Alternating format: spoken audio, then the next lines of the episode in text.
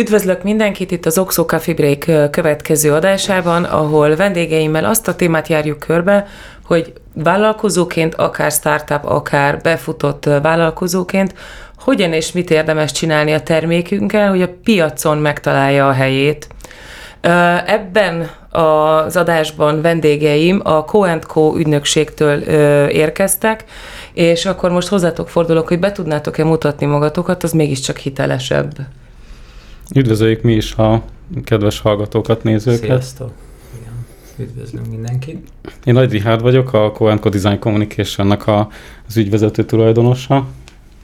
Én pedig Kosszú Gergely vagyok, hasonlóan Rihárdhoz alapító, és hát lehet azt mondani, hogy kicsit alternatív módon működünk, úgyhogy ügyvezető is egyben valóban. 22 éve van a piacon a Co Design Communication, a, alapvetően a Momén végeztünk, a, annak az alumnia vagyunk, ipari formatervezőként, és ezzel párhuzamosan a 22 évünk az úgy néz ki, hogy márkaépítéssel, terméktervezéssel is foglalkozunk, és ez egy alapító társunk, Oszován Attilának a doktori témájából adódóan egy, egy izgalmas módszertanunk van, ezt design kommunikációnak hívjuk, ami fejlesztésben integrált kommunikációt jelent, és alapított társunk Attila ezt most a Corvinuson űzi akadémikus szinteken, úgyhogy ez, erről most már tanszékat is neveztek el, tehát marketing és design kommunikációs tanszék. Erről majd lehet, hogy később egy pár szoba beszélünk, hogy ez miért érdekes ez a módszertan, de lényeg az, hogy, hogy a kezdetektől, az ötlettől adódóan integráljuk a, a, a kommunikáció végéig a márkához kapcsolódóan a, a, az ötleteket, egy klasszikusan ilyen igaz ügynökség, vagy true mark építés jelent storytellinget, tehát hogy ez egy ilyen izgalmas módszertan. Sőt, tehát igazából azt követően is, tehát a, a termék egész életútját végig tudjuk kísérni ezzel a jól megalapozott kommunikációval, mert hogy egyébként a designon és kommunikáción túl, picit a design kommunikáció ugye magában foglalja ezt a szót is, hogy stratégia. Ez egyébként majd egy igazán fontos szó lesz a továbbiakban, amiről beszélgetünk, mert hogy a cégünk szerintem most már közel olyan 3-4-5 éve alkalmazza azt a fajta metodikát, hogy, hogy mindenek előtt egy stratégiában fogam bármi is. Tehát tisztában kell lennünk azzal, hogy rövid, közép, illetve hosszú távon mit szeretne az ügyfél, a megbízó, a, a startup elérni, és ehhez mérten igazítunk mindent. A ter- magát a termékfejlesztést, a kommunikációt, kommunik- egyes kommunikációs elemek e, időbeni bevonását, stb. stb. stb. stb. Na, ez most nekünk azért is fontos, mert van egy olyan probléma, amivel nagyon sokszor szembesülünk, akár mi is, mint befektetők, illetve bárki, aki a piacon mozog, az, az, az a hazai piacon előbb-utóbb találkozik azzal, hogy alacsony a termék, brand és piac tudatosság, a, akár a vállalkozókban, akár a bármilyen szakmában dolgozó, akinek nem a kreatív szakmában van a, a, a tapasztalata. És a ami befektetői oldalról nekünk általában felszokott tűnni, az az, hogy nagyon lelkesen fejlesztenek a, a, a cégek, akár startupról van szó, akár organikusan növekedő vállalatról, akik már egy közép szintre elértek, de a, a marketing az valahol mindig hátraszorul, és minden a marketing kategóriába esik bele, ami a termék megjelenésével kapcsolatos, tehát össze van mosva és le van egyszerűsítve. Én most a mai beszélgetésben azt szeretném körbejárni, hogy ezt hogyan tudjuk a lehető legpraktikusabban megközelíteni, akár a vállalkozók szemszögéből nézve, és miért fontos az, hogy tisztában legyünk a saját termékünk, hogy abból mi hozható ki, mi az, hogy brand, és ez hogyan illeszkedik a piacra. Tehát ez lenne az a, az a hármasság, az a, az a háromszög, amiben én szeretnék egy kis tisztaságot hozni itt a, a hallgatók, nézők fejében, és megkérdezni tőletek, hogy hogyan segítetek a cégeknek, illetve mint agency mennyi bizalommal találkoztok, hogyha egy, egy cég elkezd gondolkozni ezen a téren, hogy na akkor ezt úgy rendbe teszi, akkor vajon felvesz embert, vagy elkezd dolgozni ügynökséggel, és melyik a jó megoldás? Hogyan kellene nekik megközelíteni, akik most ezelőtt a feladat előtt állnak, akár először, akár az újra ö, ö, kezdők, indulók?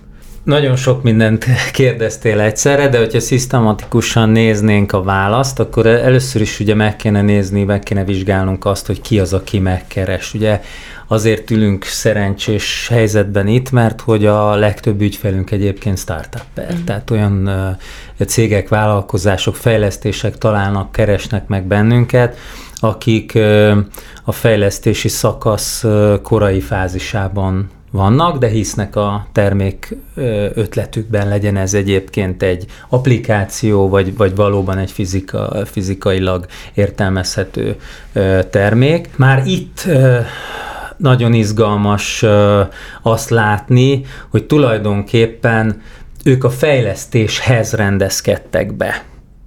Tehát olyan, mint hogyha csúnya szó, mint hogyha innentől egy exit, és, és, és rendben vagyunk. De azért azt látjuk, hogy igen, van, aki valóban így gondolkodik, hogy, hogy, hogy exitálni szeretné majd ezt a, ezt a fejlesztést, de azért a legtöbben abban gondolkodnak, hogy ez egy jó prosper, erre felhúznak majd egy gyárat, piacra kerülnek vele, és tényleg jelen vannak, prosperáltatják a termékeiket. És hogyha viszont ezt nézzük, akkor az látszik, hogy, hogy nagyon sok minden már a idézőjelben krúból is hiányzik, tehát már ott látjuk azt, hogy nem tudunk fejlesztővel beszélni, nem tudunk egyeztetni esetleg házon belül olyan emberrel, aki tisztában van a, a, a saját céljaival az adott vállalkozásnak, hanem egy picit, és ugye itt jön az a szó, amit az előbb is használtunk, hogy stratégia, el kell kezdenünk stratégiát felépíteni ezeknél a cégeknél. Ezt a cégvezetőkkel leginkább? Tehát, hogy van-e olyan ember, aki ezért felelős, vagy ez általában egy kisebb cégnél az ügyvezetőre ö, hárul? Ilyen szempontból ez true, ahogy a Ricsi is mondta, true márkok, még nagyon, hiszen az ügyvezető az, aki a leginkább hisz a termékben, vagyis hát a tulajdonos, vagy éppen adott esetben a feltaláló, ugye maga, és, és ahogy mondtuk, és ahogy kérdezted is, igen, nincs erre alkalmas ember. Tehát vagy vele valamilyen úton, módon ki tudjuk csalni az igazságokat, vagy konkrétan, és inkább ez fordul elő nagyobb számban, el kell kezdenünk konkrétan felépíteni egy, egy, egy céges ministruktúrát, ökoszisztémát, és egy, és egy konkrétan szinte nulláról, tehát a nulladik perctől egy stratégiai létrasort, vagy létramenetet. Hogyha egyébként nem startup, hanem mondjuk középvállalkozás vagy nagyvállalkozás, akkor ebben az esetekben általában a dedikált felső vezetés szokott részt venni, tehát a marketing vezetőt, a sales vezetőiket, a, hogyha megtehetik, akkor a tulajdonosi kört, ez ugye abból is adódik, hogy egyébként a márkához illeszkedően hozzá van-e kötve az adott terméktípushoz az ügyvezető, mert mondjuk egy kisebb cég volt, és abból lett középvállalat, vagy pedig mondjuk le is szakítják, és ilyen szempontból mondjuk teljesen a befektető, vagy bárki, aki ebbe a kontextusba jutott, nem is látszik az, hogy ki van a termék mögött. Ilyen esetben mondjuk a tulajdonos nincs oda, a felső vezetői kör általában ott van. Leginkább az, akik, akik utána napi szinten együtt dolgoznak a márkával, meg a termékkel, akik, akik a legjobban hisznek benne, tehát hogy akiknek a piacosítás, vagy az értékesítés fontos. Úgyhogy általában ők szoktak részt venni azon. Most maradjunk inkább a, a kis és közepes vállalkozásoknál. Hmm. Ahogy említettétek, itt sokszor maga az ügyvezető személye az, aki egyébként egy vízióval rendelkezik, és egy tulajdonos, aki meg, meg, meg tudja mutatni, hogy ő merre látja azt, hogy merre van az előre. Viszont abból, amit mondtok, számomra az tűnik ki, hogy nincs mögötte olyan csapat, aki ezt le tudja vezényelni. Milyen, milyen ö, ö, stratégiával közelítitek meg őket, hogy hogyan tudjátok ezt átvinni a szervezetben, hogy miért, hogy meg kell ezt tartani, ezt a stratégiát, miután ti távoztatok is esetleg. Hogyan tudjátok egyáltalán úgy felépíteni ezt, mint külső agency, hogy ezután őket hosszú távon kísérje el, és nem csak egy befektetés bizonyos részének elköltését jelenti ez, ami egy fél évre volt hatással, és később nincs hatással. És hogy tudja maga a cég ezt megőrizni, ezt a hatást, mert én azzal, tap- azzal, azzal szembesültem többször, hogy hogy annyira nincs erőforrás ezekben a kis cégekben, hogy amíg tart a segítség, addig, addig mutatkozik és valami jele, és utána meg ne, nehéz fenntartani. Tehát ezen ti hogy tudtok segíteni, vagy mi a ti megközelítésetek? Nekem első reakcióm az, hogy, hogy még azelőtt mielőtt azt mondanád, hogy a stratégiát hogy tudja nélkülünk folytatni, a legtöbb esetben a probléma, hogy nem gondolkoznak azon, hogy stratégiát kéne tervezniük, és úgy kéne piacra lépniük. Tehát, hogy az elején mondta is a Gergő, nagyon sokszor azzal a problémával találkozunk, hogy van egy nagyon jó ötlet, és a feltaláló kicsit beleszeret a saját maga találmányába, és azt érzi, hogy ez biztosan piacra tudja tenni. Picit el is vakítja ez a szeretet, jó értelemben nyilván a hit de hogy egyébként annyira terített a piac, most pont egy saját termékünkkel voltunk ki Milánóban, és ott is láttuk, hogy nagyon sok mindenre van megoldás, azért nagyon fontos az, hogy megnézni, hogy milyen piacra lép be azzal a termékkel, és hogy ehhez tervezzen egy olyan piacra lépési stratégiát, mind márka stratégiát, mind design stratégiát, amivel egyébként tényleg arra a piacra be fog tudni rendesen lépni, ha már megtervezi, hogy saját termékként fogja végigjátszani ezt az egészet, akár egy évtized alatt az egy A opció, a B opció a startupoknál szokott lenni, hogy esetleg exitre játszik, és akkor gyakorlatilag lehet, hogy valamelyik nagy márkának egy, egy kis nis piacára, vagy egy problémájára szállít egy megoldást, ez is egy nagyon jó stratégia, de ez már lehet, hogy ott az elén egy eldöntendő kérdés lehet. Uh-huh.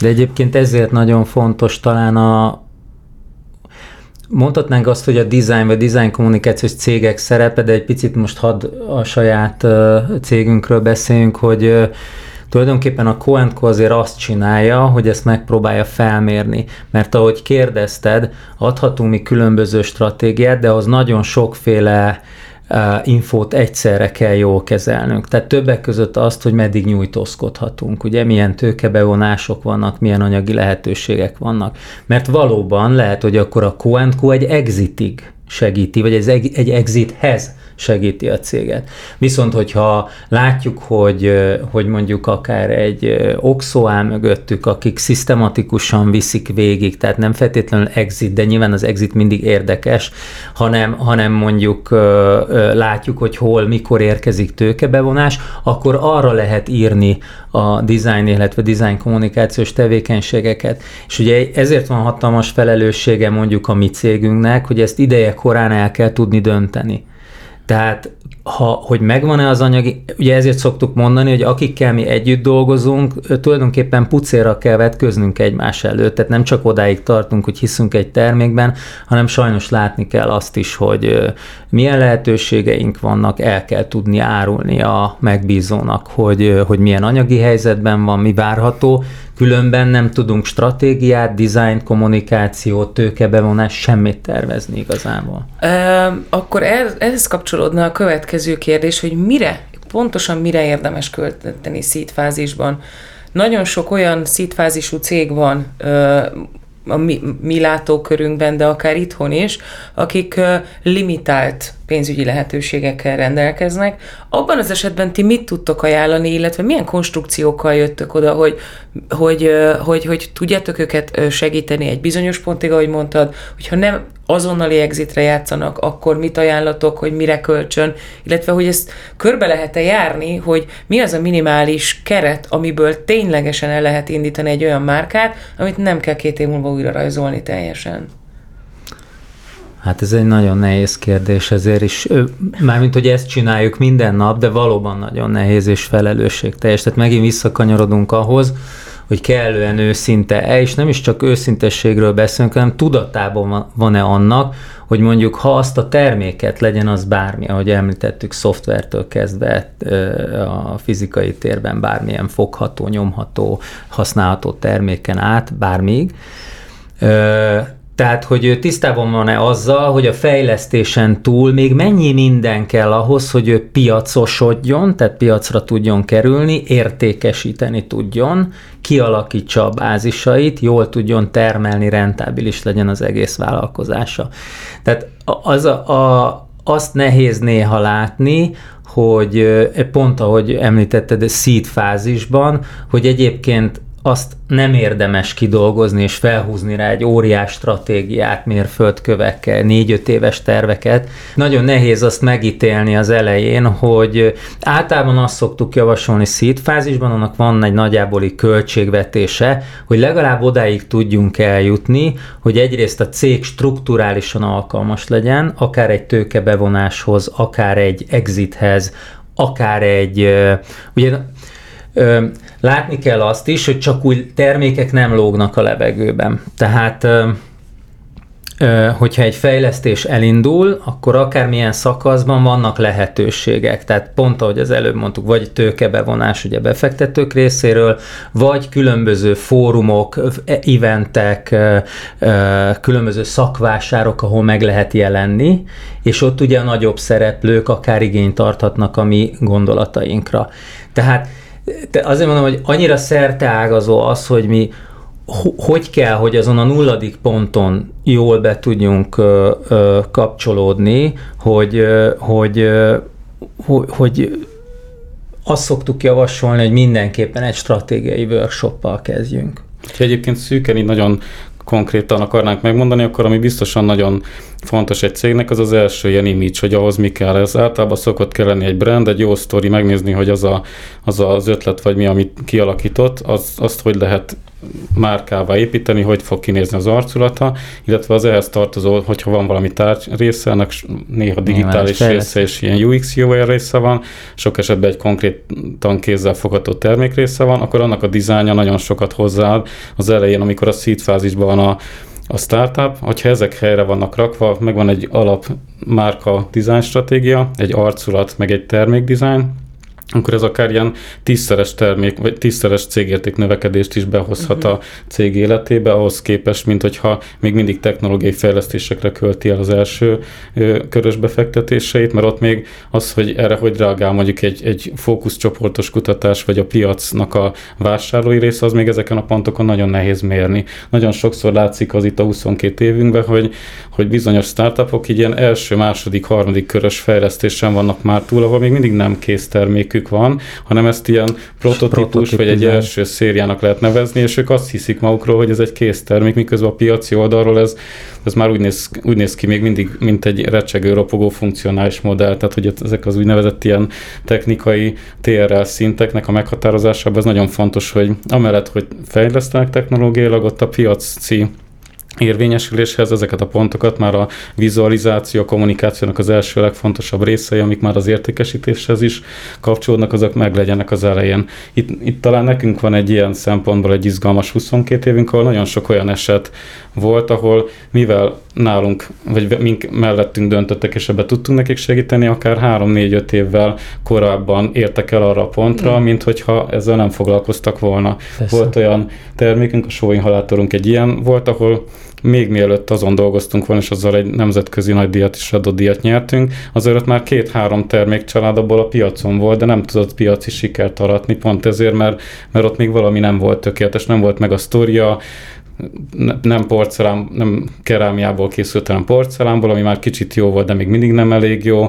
Ott egyébként az egészségtudatra épített, és ott, amikor azt átterveztük egy, egy, egy ilyen design kommunikációs szemlélettel, behoztuk a tudatos fogyasztást, a prevenciót, tehát hogy olyan okos tegeléseket kapott a tárgy, amitől sokkal piacképesebb lehetett. Tehát, hogy ezek nagyon pici dolgokon is múlnak, de hogy ott az elén a stratégiánál, meg a dizájnnak az alapfilozófiának a kialakításánál, ezek, ezek Minden éveket, éveket spórolhatnak egy startupnak, meg rengeteg pénzt, több 10 millió forintot. Ez nagyon fontos, amiket, amit most feszegetünk, hogy mennyivel lehet meggyorsítani azt a megtérülést, ami akár befektetőként, akár alapítóként is ugye a a, az egyik cél a, a vállalkozásban. Tehát amit valamit most, most elmondhatok, az számomra az az egyértelmű, hogy van egy fejlesztés, egy termékfejlesztés, és nem biztos, hogy a legvégső pontig kell eljutni, amikor nektek már be kell kapcsolódni. Tehát egy ilyen 70%-os készültségi szinten, hogyha bekapcsolódik valaki, aki ért termékfejlesztéshez, a, a design kommunikációhoz,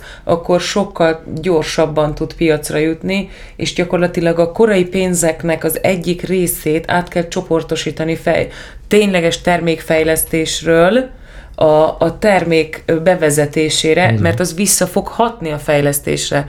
Ez egy nagyon nehéz kommunikáció az alapítókkal. Az alapítókkal, akik az ötletgazdák, a fejlesztők, akár a, akár a mérnökök, akár a, a, aki a kreatívan, aki kitalálta, ezt, ezt hogyan tudjátok átadni az alapítóknak, mert ez azért egy, egy, egy, egy, egy kulcsmomentum, hogy ő is onboard legyen, tehát ő is higgyen benne, hogy ne a teljes, számára teljes termékfejlesztés végéig jusson el, hanem már korábban jöjjetek be a képbe, kölcsön inkább rátok, mint fejlesztőkre, vagy mérnökökre, és utána menjen tovább a fejlesztés. Én egyből arra reagálnék, hogy ez kicsit a Gergőnek a doktori kutatási téma, és ezt ilyen design lélektanként hívjuk cégemből. Ez egy ilyen második módszertanunk a design kommunikáció mellett, amikor megvan az adott cég, hát tudjuk azt, hogy a design kommunikációs módszertannal egyébként hogy kéne dolgozni, de hogy az ő edukálásuk mennyire fontos, illetve az ő érzékenyítésük, hogy megértse ezt a problémakört, úgyhogy ezt csak bevezetésnek mondom, erről Gergő többet tud mondani, de ez egy nagyon fontos kérdéskör. Igen, tehát mindig az ember nagyon fontos, és az egyéni célok az adott fejlesztéssel kapcsolatban, mert ahogy mondtad egyébként az előbb, a, tulajdonképpen nekünk az lenne a legjobb, hogyha már a legkorábbi fázisban be tudnának vonni minket. Ugye innen ered a szó összetételünk is, a design kommunikáció, fejlesztésbe integrált kommunikáció, hogy korai szakaszban ott tudjunk már lenni, és akkor tényleg egy irányba tudjuk terelni a kommunikációt, magát a design termékfejlesztést is, stb. És tényleg egy olyan az Oxo oldalára fordítva egy olyan one page tudna megjelenni a cég előttetek, aminél már nem kérdés, hogy befektethető-e vagy sem. Legtöbbször azért a befektetésből jut erre pénz, ha jut. Igen, és ez egy nagyon nagy probléma, mert ti meg nem tudjátok jól felmérni. Tehát egy picit mi ed- edukálódunk tőletek is, és azt a fajta tudást már lecsepegtetjük a korai fázisokig, hogy már úgy összeszedetten, úgy tudjanak veletek tárgyalni, hogy egyrészt számotokra egy befektethető ö, ö, cégnek, vállalkozásnak tűnjenek, és ők is úgy tudjanak mellé állni, hogy, hogy tulajdonképpen itt van, tehát, tehát tudnak arról, hogy hol tartanak pontosan az adott fejlesztésben. Tehát ezt próbáljuk egyébként, ez nekünk mindig is egy ilyen, hát szerintem legalább már vagy 10-12 éve egy, egy áhított vágyunk, hogy kell oda egy mediátor, tehát mindenképp kell a, a, a a befektetendő termék és a befektető közé egy olyan híd, ami magától nem épül meg, és ide lehetnek cégek igenis, akik ezzel foglalkoznak, mint ahogy ugye sok cég ráállt arra, hogy pályázatot írnak, mert ő érti azt, hogy hogy, hogy kell ö, ö, ö, megírni, milyen szakzsargont kell használni abban az adott környezetben. Mi meg azt gondoljuk, hogy ugyanezt értjük, tehát az még önmagában kevés, hogy valakinek jó ötlete van, ezt mindig szoktuk mondani, az mindenkinek van. Nagyon rossz állapotban vannak ezek az ötletek, tehát tényleg proto előtti fázisokban. Tehát tulajdonképpen, ha egy ilyen helyzetben keresnek meg titeket, el is tudjuk képzelni, ez nem is seed meg pre-seed, hanem ez, ez pre-pre, tehát egy olyan előállapot, amit, ami még értékelhetetlen. Tehát leginkább már itt tudnánk kon, ö, kondicionálni ezeket a cégeket arra, hogy legalább legyen meg az az egy bizonyos ö, narratíva, story, termék, kommunikáció zsenge, amivel már, már mondjuk el lehet érni egy korai befektetést. És erre egy, egy kiegészítő mondás, amit szoktunk használni, hogy mi általában kockázatmentesítjük a startupot. Ami egy nagyon érdekes kérdés, mert van, ez egy ilyen oldalon. köztudott adat, de ebben majd te is segít statisztikailag, hogy azért a legtöbb startupból ilyen tízből egy az, ami sikeres lehet, tehát hogy még mindig nagyon kvázi kockázatos a korai fázisokba a befektetés, és akkor, amikor ezek megvannak, ha még a márka is már hozzá kerül, meg egy kicsit a mi munkánk után nézzük meg, akkor igazából ott egy jó marketing stratégia, vagy egy jó sales network már valószínű piacra vezethető. Egyrészt, hogyha jól megnéztük a stratégiát, akkor látjuk, hogy hol a piacin is, tehát hogy meg lehet ezt csinálni. Egyébként meg ha, ha ez ennyire helyre van téve általunk, vagy bármilyen más design stúdió által, de vagy általunk általában ez a részhalmaza, akkor az a kockázat, ami abból adódik, hogy ergonomikus, jó funkcionál a készülék, tehát hogy minden olyan, ami az ember-tárgy kapcsolatba előkerül, az így kockázatmentesebb lesz, tehát nem az lesz, hogy piacra kerül és Hát célcsoport megvásárlás után rossz piaci visszajelzést ad, hogy nem működik rendesen, nem funkcionális, vagy egyszerűen nem, nincs meg az a vásárlói vagy felhasználó élmény, amit elvárna ettől a dologtól. Onnantól kezdve kvázi a szintén nagyon nehéz eset, de hogy a piacra vezetésnek az a pontja van, amikor szépen végig kell csinálni a folyamatokat, az már egy sokkal automatizáltabb dolog lehet. Itt azért nagyon sok az ilyen intuitív döntés, ami, ami tényleg az ember-gép kapcsolatot behozhatja, tehát hogy ilyen szempontból ezt szoktuk hívni így, hogy kockázatmentesíts, ha lehet, mert ez egy fontos dolog. Itt igazából, ami még fontos ebből a beszélgetésből számomra, hogy ti valameddig elkíséritek az elején a cégeket, ha, hogy kockázatmentesítés, vagy később már egy teljes piacra lépési stratégia, és ott a, vagy leteszitek a lantot, mert ugye elfogyott a finanszírozási lehetőség, vagy maradtok, mint külső agency. És itt nagyon fontos, hogy az egész, egészből, amit mondtok, az számomra az kezd körvonalazódni, hogy igenis érdemes egy külső céggel dolgozni, mert hatékonyabban fogunk elérni abból az x millió forintból egy eredményt, mint hogyha felveszünk embereket, egy marketingest, egy designert, egy grafikust, és payrollról fizetjük őket. Tehát, hogy ez most így egyértelmű. Mi kell ahhoz, hogy amúgy a cégen belül felépüljön, milyen tudásnak kell felépülni, hogy az, amit ti letesztek az asztalra, az tovább is menjen, és ne legyen vége azzal a fél évvel, egy évvel, amikor a projekt lezárul. Igen, ez egy nagyon fontos dolog, hogy ahogy említettük, hogy ez egy dolog, hogy mi mit tudunk, és még egy picit visszakanyarodva az előző témához, szerintem a mi szakmánknak, vagy legalábbis a design kommunikációnak nagyon sokat kéne együtt gondolkodni a befektetői érával. Tehát nagyon jó lenne, mi azt, azt üdvözölnénk, hogyha mi minél többet tudnánk együtt egy gőzben létezni és beszélgetni, és, és egymásra jobban figyelni, mert azt gondoljuk, hogy amit a Ricsi is mondott az előbb, hogyha mi jól vagyunk edukálva, hogy mit vártok el ti is pontosan, amikor el tudjátok dönteni, hogy igen, ez egy befektethető vállalkozás, és el tudjuk vinni akár akár Magyarország hírnevének öregbítéséig. Hogy ez létre tudjon jönni, azt gondoljuk, hogy mi nagyon so- sok tudás van nyilván 22 év alatt már a mi tarsolyunkban is, hogy ezt hogy kéne elétek tárni, de hogyha itt megindulna egy nagyon egészséges kis együttműködés, akkor tényleg az a kifejezés, hogy kockázati tőke az értelmét veszti, mert nem lesz kockázatos, hanem pontosan ezt lehetne egy kicsit csökkenteni, ezt a kockázatot. Inkább a csökkentés, Így azért a kevés kockázat az, Kevés, mindig ott van. Így van. De Visszatérve meg, igen. szabad ne fedd, bocsánat, az előző kérdésedre, az pedig egyértelmű, hogy valóban, hogyha látjuk, hogy egyébként az egész hosszmetszeten ott tud lenni a cégünk, akkor valóban nem csak a, a fejlesztésben tudunk segíteni, hanem a piacra vitelben, később a, a piacon levésnek a kommunikációjában, stb. stb. stb. De hogyha ha azért úgy érezzük, hogy, hogy ebből azért mi ki fogunk íródni, mert véget ér a befektetés, ahogy mondtad, vagy egyéb tényezők okán, akkor nagyon fontos az, hogy a mi munkánk nem csak a designban, a fejlesztésben és a kommunikációban csúcsosodik ki, hanem azt is látjuk, hogy a céget is építeni kell. Tehát egy kicsit a cég összetételt is rá kell ö, ö, készíteni arra, hogy később ez önjáró ö, céggé váljon. Tehát magyarul meg kell teremteni bizonyos pozíciókban azokat az embereket, vagy, vagy, vagy oda kell tudni ajánlani, akik át tudják venni az anyagot. Foglalkoztok ilyennel is, hogy egy, esetleg egy kisebb csapatba be tudtok vinni embert, vagy ez a cégnek a feladata, hogy megtalálja a megfelelő munkatársat, és ti egyébként neki át tudjátok adni a, a tudást. Tehát itt, itt mi az ideális szenárió, vagy mi szokott történni?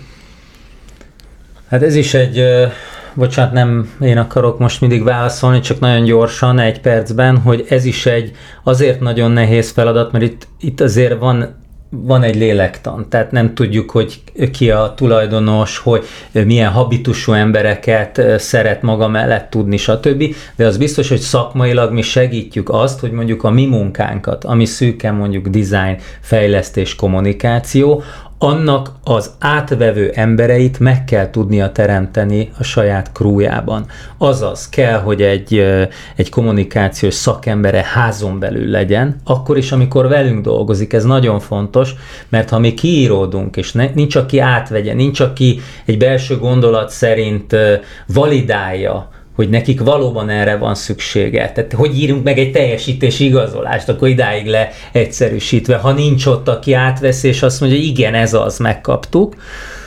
Ugyanígy igaz ez egy fejlesztőmérnökre, és még sorolhatnánk. Tehát ezt mi mindig legalábbis szóvá tesszük, ha igény van rá, tudunk ajánlani, de ezt te is tudod, hogy ajánlani ma embert, szakembert, az, az már egy nagyon komoly felelősség, tehát mi maximum odairányítjuk, segítjük, akár outsourcingolni is tudunk tőlünk embert egy bizonyos időpontig, de ezek már nagyon finom és bizalmi ö, ügymenetek. Uh-huh. Ez kiegészítve az a szint, ami ilyenkor, hogyha mondjuk a mi munkánkat átveszi egy startup, akkor ott, hogyha van egy marketinges, tehát hogy van egy néhány ember, aki az operatív feladatokat el tudja látni, az egy jó megoldás lehet. Mi általában nem félünk attól, hogy nagyon durán kiíradunk a cégek életéből, most van egy nagyon jó példa arra egy, egy startupnál, akit mentoráltunk az elején, nagyon magaslatokra, több milliárdos árbevétel, éves árbevételű szintre jutott, két termékkel indult, és most visszajött arra, hogy piaci igény lett az, hogy ő már nagy márka kezd lenni, és hogy kellenek az új termékek, úgyhogy gyakorlatilag ott az, el, az előző két termék után most egy ilyen több tíz termékes fejlesztésbe kezdünk vele és az általános, tehát hogy a, az látszik, hogyha valaki a piacra kerül, elkezd építeni egy jó terméket, akkor nem mindig az egy termékes startup a jó megoldás, illetve egy idő sőt, után a sőt. piactól, amikor arra megtanulta, hogy hogy kell a piacon létezni, ott a márkától már elkezdik elvárni, hogy, hogy gyakorlatilag módszertanokat, filozófiát mondjon a biztonságról, kezdjen el beszélni, tehát hogy attól függ, hogy milyen a tárgy, de hogy nem, sokszor nem egy termékes lesz egy cég, hanem utána tovább megy egyéb fejlesztésekbe, és ott általában nekünk ilyen sokszor tíz éves fejlesztési partneri kapcsolataink vannak, ami, ami ezt mutatja, hogy általában nem az, hogy megérkezik a startup, aztán nem beszél velünk többet, és hogy utána egyébként különböző régióknak a piacra lépési stratégiájánál ugyanúgy előkerülhet az, hogy az kulturálisan, hogy néz ki kell -e külön egy kampányt csinálni, tehát hogy ilyen szempontban ahhoz kell egy POS megjelenés, hogy külön kihelyezés, tehát ezekben mind szoktunk segíteni az ügyfeleknek, standokat is tervezünk, tehát hogy nálunk azért egy ilyen majdnem 360 fokos szolgáltatás van, amiben ezeket mind meg tudja kapni. Egy kicsit most belekaptál abba, amiben szerettem volna, és ö, ö, körbejárni a következő témát, hogy, hogy mit jelent az, hogy nemzetközi piacra megyünk. Tehát a, amikor uh, valaki mondjuk egy második körös finanszírozást kap, amiből már futja az, hogy egy környező országba körbenézzen, akkor egyrészt mi a tapasztalatotok, meg tudják-e ugrani könnyen a magyar cégek ezt, vagy, vagy nem. Itt azért egy kicsit én is elfogult vagyok, tehát nekem is van ezzel tapasztalatom, de a tietekre vagyok most kíváncsi, hogy egy jól működő magyar termék hogyan tud egy, egy másik piacra, akár környező ország, akár európai lépték, hogyha ha most a globálistól el is tekintünk, de maradjunk csak a szűk kis hazánkban, Európában, hogy tudja ezt meglépni, milyen akadályokba ütközik, és itt mire kell költenie. Hát praktikus oldalról megfogva, ez mennyibe fog neki kerülni? Mennyi időbe, pénzbe, energiába, kit kell hozzá felvenni? Jelen kell lenni abba az országba, vagy elég távolról ellátni? Hogy, hogy, hogy alakult nektek ez, az elmúlt években ez a tapasztalat? Hát ez egy nagyon, szintén nagyon és nagyon nehéz, de, de nagyon fontos kérdés, amit, amit most feltettél. Ugyanis a legtöbb startup abban merül ki a örömújongásban, hogy kifejlesztette magát a terméket, és azt a betyárját, ott van, látom, még egyszer mondom, ez mindegy, hogy digitális a termék, vagy pedig és utána szembesülnek az, hogy Atya Úristen, hogyan tovább? Tehát mindig itt az, tehát azt látjuk, hogy Magyarország arra már kiválóan alkalmas, hogy világszintű termékeket hozzon létre, mind szoftveresen, tehát mind a digitális platformokon, mind pedig uh, uh-huh. funkcionális termékek tekintetében, de itt nem, hogy nem ér véget a fejlesztés, hanem innen kezdődik igazán. Tehát, hogyha akarná, akarnák mondjuk egy ilyen kis arány számot mondani, akkor hogyha a fejlesztés volt X, akkor innentől legalább 2-3X jön, következik egy termék életében. És itt, itt van mindig a sajnos az a pont, ahol, ahol elvéreznek a startupok. Nem tudja piacra vinni, nem tudja piacra vezetni, elszámolta magát, minden belement a fejlesztésbe. és nem a fejlesztés. Ez egy, ez, ez egy hiú ábránt, hogy csak a fejlesztés. Nem, sajnos. Ott van mindig az a déli báb, hogy piac, piac, piac, piacot szerezni el kell tudni adni. És akkor itt jön a kérdés, tehát legalább 3x az. Tehát az előbbi példánál maradva, amit a Ricsi mondott, hogy van egy olyan cég, a, a, a, akiket mentoráltunk, követtünk, hogy hogy ért el arra az eladási szintre, ahol most van a termékeivel, az súlyos évek és súlyos pénzek árán. Tehát ezt mindig látni kell, hogy ez egy nagyon fontos dolog, és ezt nem szabad figyelmen kívül hagyni már az elején. Ezek mekkora összegek? A, Ezt akartam a... mondani, és szerintem tényleg nyugodtan számszerűsítsünk. Nyugodtan Hogy annak idején mondjuk egy ilyen ráköltött a termékfejlesztésre, meg a márkaépítésre mondjuk egy 10-15 millió forintot, a szerszámozásra ráköltött majdnem 100 millió forintot, és utána minden évben 250 millió volt a marketing meg a piacra jutás. És ezt éveken keresztül hát csinálta, úgyhogy, itt van a nagy úgyhogy nagyon komolyan ezt ilyen piacra tudott ezzel belépni, mert ezt gondolom hát, nem csak nyugat a magyar Európába kezdett, tehát hogy már ő úgy is keresett meg minket, hogy Nyugat-Európába fog indulni. A magyar piacot tényleg pilótának tekintette egy ilyen első kísérletnek, de azzal együtt párhuzamosan Nyugat-Európába indult, Japán, keleti piacok is vannak benne, meg Nyugat-Európa leginkább, és négy-öt év után már nyereséges volt, és azóta gyakorlatilag ilyen 4-5-6 milliárdos forgalmat tud produkálni, elég jó profitrátával, tehát ez azt, azt látszik, hogy,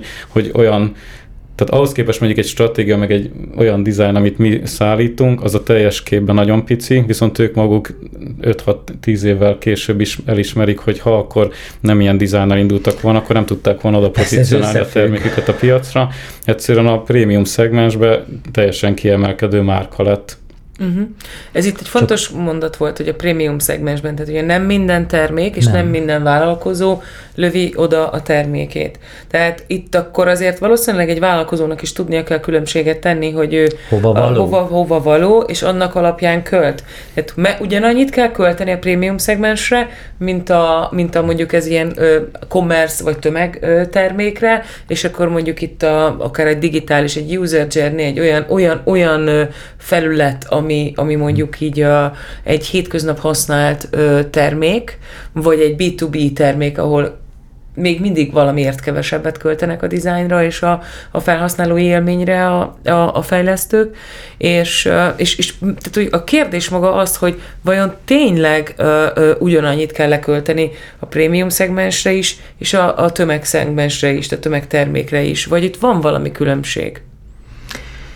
Ez is nagyon nehéz kérdés, mert mindig a, a kifutások, igen, a kifutásokat, a, a, a termék mondani valóját is nézik. Tehát, tehát ez egy nagyon nehezen megválaszolható kérdés általánosságban véve. Itt konkrétnak kell lenni ahhoz, és itt megint a mi cégünknek jön a felelőssége, hogyha kellően tud konkrétan briefelni minket a, a megbízó, akkor erre tényleg tudunk konkrét választ adni. Mert adott esetben teljesen igazad van, értelmetlen költések is lehetnek, rossz irányba történt költések bizonyos ö, ö, fázisokban, ezt tapasztaltuk. Tehát nem kellett volna oda annyit, nem kellett volna a fejlesztésben ennyit, nem olyan anyagot kellett volna használni, csak ugye, ö, és akkor ugye meghívtak minket ebbe a folyamatba, ezeket mi mondtuk is, és azóta mondjuk már a helyén van, a, és jól prosperál a termék.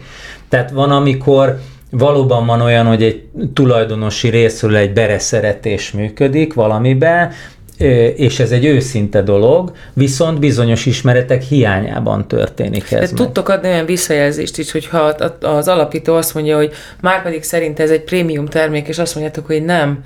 Így ez van. egy tömegtermék, és annak keretében pozícionáljuk. Ilyenkor mivel találkoztok a, a, a cégvezetők, alapítók esetében, hogy ezt könnyű átadni ezt az üzenetet, vagy ez az egész cégben kicsit visszatetszést kelt, vagy, vagy, vagy akár át is tudja formálni magának a cégnek a működését? Én meg az előző csak egyetlen egyet, hogy mondjak, nem akarom így a menetet megtörni, hogy az még egy fontos konkrét példa lehet abban az esetben, amit az előbb mondtam, hogy ott a márka saját maga akart márkaként felnőni a piacon, és ezért költöttek kor összegeket. Egyébként, amikor egy korai exitbe valaki úgy dönt, hogy végül egy, egy multinak mondjuk eladja a termékét, akkor ugyanezekkel a számokkal a multi ezeket a költéseket megteszi, csak mivel egy sok termékes multi, ezért neki kvázi részarányosan arra a termékre nem kell annyit költeni. Tehát azon a ponton eldől, hogy egyébként egy korai exitbe már nem ő fogja ezeket kockáztatni, hanem akkor egy kisebb tulajdoni részére egyébként viszonylag jól tud megélni belőle, tehát hogy ez, ez tényleg ilyen szempontból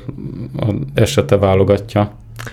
Illetve nagyon nehéz, hogy beszéltünk arról is, hogy mennyire nemzetközi, nem, neze, nemzetkö, nem nemzetközi, azért az látszik, hogy tisztán csak magyar piacra szánt bármilyen szolgáltatás, nem tudom, hogy létezik-e. Tehát azért 22 év alatt nem nagyon fejlesztettünk olyan terméket, legyen az digitális vagy, vagy fizikai, ami tisztán a magyar piacon tapad csak meg. Tehát azért most már annyira nyitott a világ, hogy ebben szerintem nem is nagyon érdemes gondolkodni, és ez nem a, ezzel nem a magyar piacot írjuk le, hanem valóban pilotként nagyon izgalmas, jó heterogén, nagyon nehezen értelmezhető, tehát, tehát nagyon sok tanúsága van, és azt lehet mondani, ha itt megtapad és hoz számokat, akkor azért itt a kelet-közép-európai régióban valószínűleg ugyanazokat a számokat, vagy még jobbakat tud hozni de az biztos, hogy, hogy a hálózatos építkezés, a, a, a, az eladási utak kitalálása az már nulladik fázistól már a fejlesztéshez kapcsolódó ö, kiegészítő kell, hogy legyen. Tehát megint csak, hogy ez azért jó, hogy ennyi mindenről beszélünk, hogy lásd, hogy nem csak design, formatervezés, stratégia, kommunikáció van, és adott esetben a, a cégnek a struktúráját is meghatározzuk, hanem, hanem még erre is figyelnünk kell, hogy, hogy majd hogy alakulnak ki ezek a piacok a jövőben, ott ott merre érdemes egyáltalán menni. Tehát van, akinél konkrétan azt mondjuk, hogy értelmetlen felhúznia egy gyárat beleásnia magát, temérdek pénzt tőletek is, befektetőktől is elkérni, mert nem fog megtérni. Tehát annyi kompetitora van, annyi, annyira nem képvisel akkora know-how-t, csak ugye, ahogy beszéltük, ő nem veszi észre, mert ő azt hiszi, hogy igen, higgyen is, bízzon benne, csak néha nekünk ilyen szemnyitogatónak, kellemetlen bizalmi embernek is kell lennünk, mert ha nem vagyunk őszinték, akkor, akkor itt súlyos milliók, tízmilliók, milliárdok bánhatják a rossz döntést. Ehhez kapcsolódóan a piaci környezet, most senki se számol például egy pandémiával, vagy egy energetikai válsággal, tehát hogy minden olyan aspektus még mind rárakodik, amiket kvázi szoktunk figyelni, vagy ezt meg kell vitatni, és ez egyébként kiad az üzleti tervre, vagy akár egy piaci nyitásra is, úgyhogy ezek mind befolyásoló tényezők. És akkor így a másik következő kérdésedre rákanyarodva, nekem ott a design, vagyis a design lélektan jut szintén az eszembe megint, csak amit már mondtunk a Gergővel, hogy ha egyébként az ügyfél valahova képzeli magát, ott nagyon sok esetben pont azzal tudjuk meggyőzni, hogy van egy stratégiánk, megnéztük azt a, azt a dolgot, hogy hova lehetne őt beilleszteni a, abba a platformba. Egyébként ritka hát volt jó az, az eset, amikor az volt, hogy neki egy prémium terméke volt, és azt lejjebb húztuk, volt olyan, amikor amikor pont azért, mert egy FMCG telített piacra akar belépni ásványvízmárka. Pont ki kellett emelni. Ki kellett emelni, mert azt mondtuk, hogy ha itt nem tesz valami olyan márkaépítést, egy olyan geget, vagy egy olyan, olyan új, új fajta kommunikációt, ami ebből kiemeli, akkor egyszerűen nem fogják levenni, mert a 25. termék, és hogy annyira sokat kéne marketingre, spotokra, reklámra költeni, több 100 millió forintot, ahhoz képest legyen inkább egy jó geg, egy okos design kommunikációs módszer, hogy hogy lehet egy ásványvízmárkát föl fölépíteni, és ez jól is sikerült, ez kiemelkedett a, a piacról. Egyébként nagyon jó volt az alap, tehát megint storytelling, design kommunikációs jó kiemelés volt az, hogy, hogy egy jó minőségű vízről volt szó alapból, a termék maga nagyon erős volt, csak az, hogy ezt hogy csomagolod, és hogy kommunikálod, nem a klasszikusabb úton ment végig, hanem volt benne egy kis polgárpukasztás, volt benne egy kis üzenet, tehát hogy ott inkább a prémiumságát kellett kiemelni ahhoz képest, mint amennyire az ügyfél gondolt, hogy ez egy jó termék.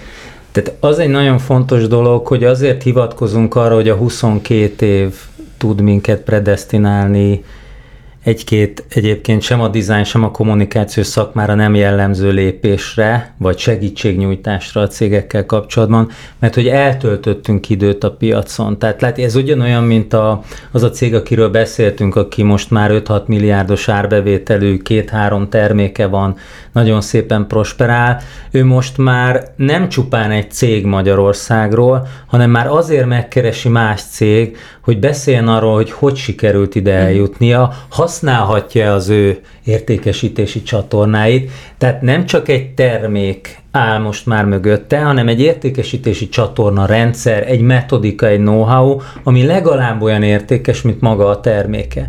És itt szintén nekünk ez egy termékünk a 22 év alatt, hogy ilyen felelősségteljes döntéseket merünk hozni. Tehát amikor azt mondtuk, hogy mi vagy más design akkor azért azt hozzátennénk, hogy, hogy nagyon jó design, az tud készülni design cégeknél, de olyan fajta tanácsadás, amit egyébként az Oxo is csinál, ahhoz piacon eltöltött kőkemény évek kellenek.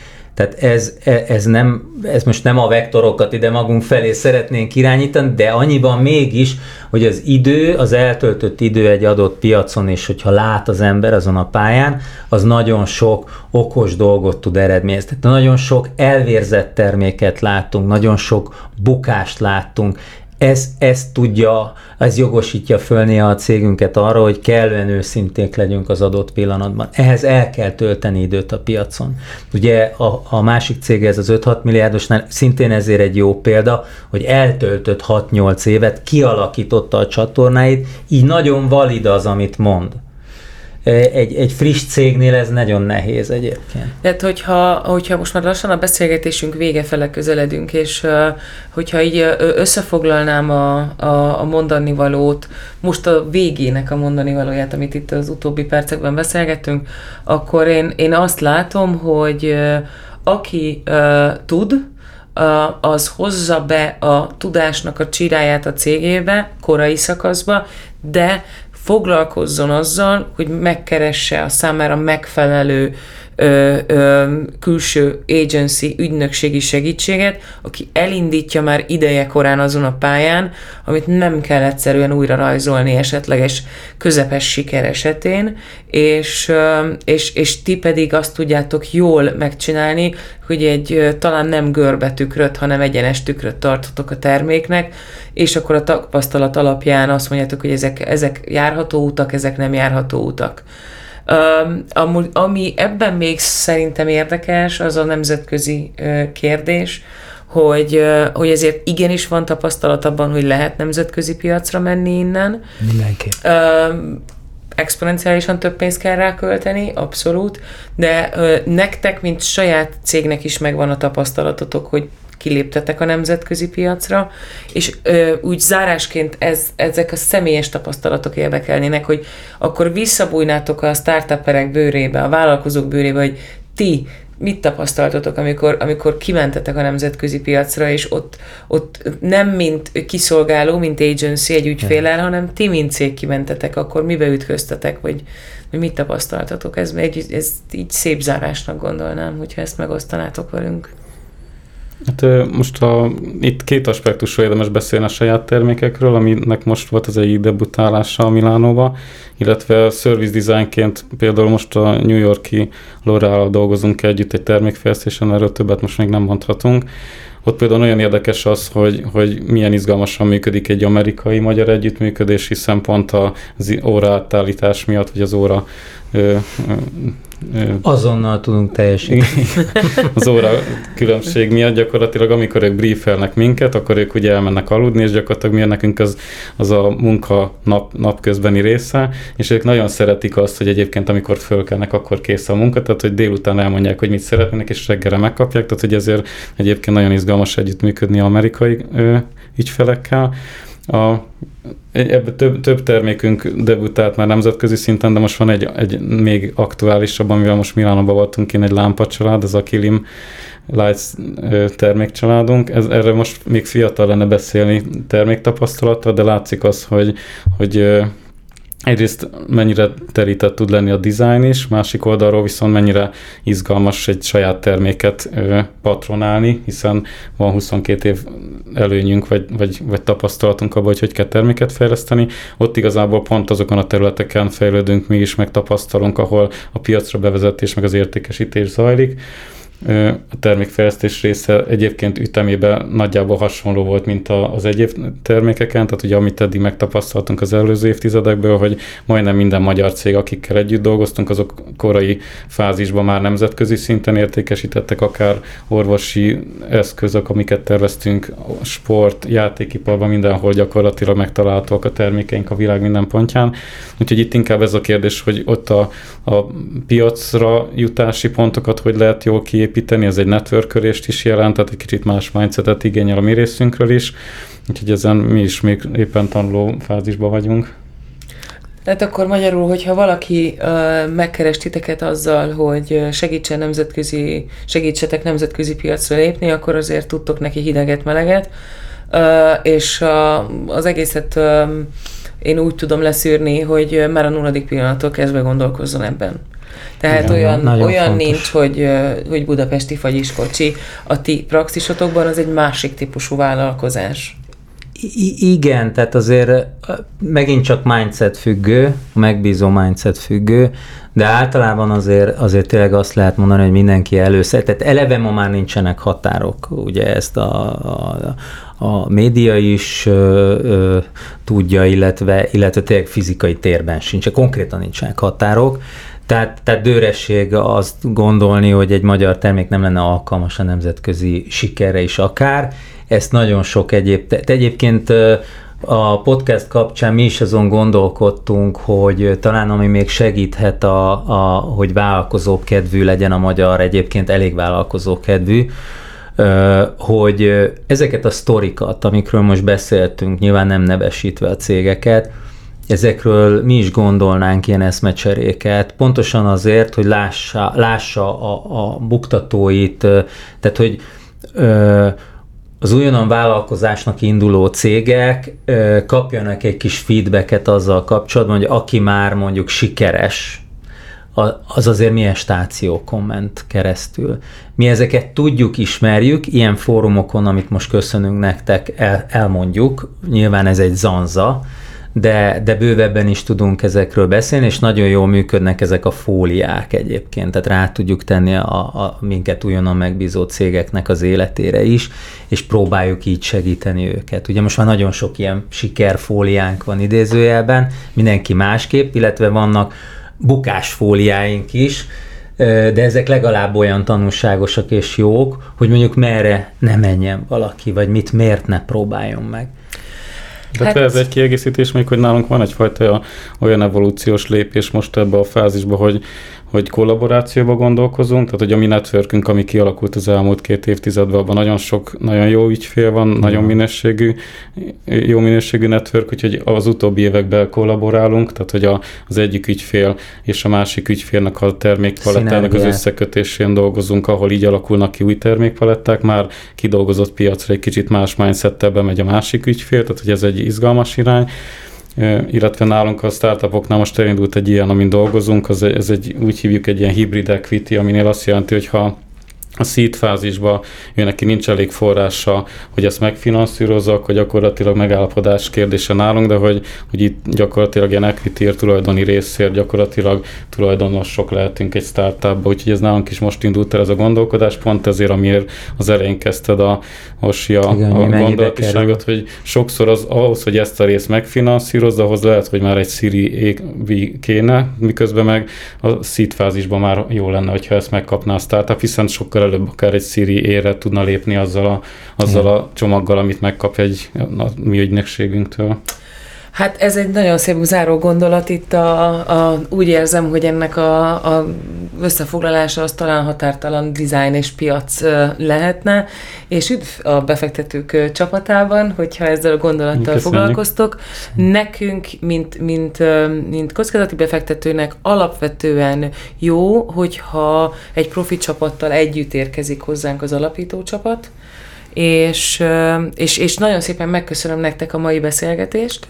Nagyon a Remélem, hogy a hallgatóság is rendkívül sok pozitív és, és használható tapasztalattal távozik, illetve hogyha kérdésetek van, akkor írjatok, szóljatok nekünk, és továbbítjuk a szakértők felé, megválaszoljuk mi is, úgyhogy köszönjük a figyelmet, és találkozunk a következő adásban. Sziasztok! Köszönjük Viszlát. szépen, sziasztok! Sziasztok, köszönjük!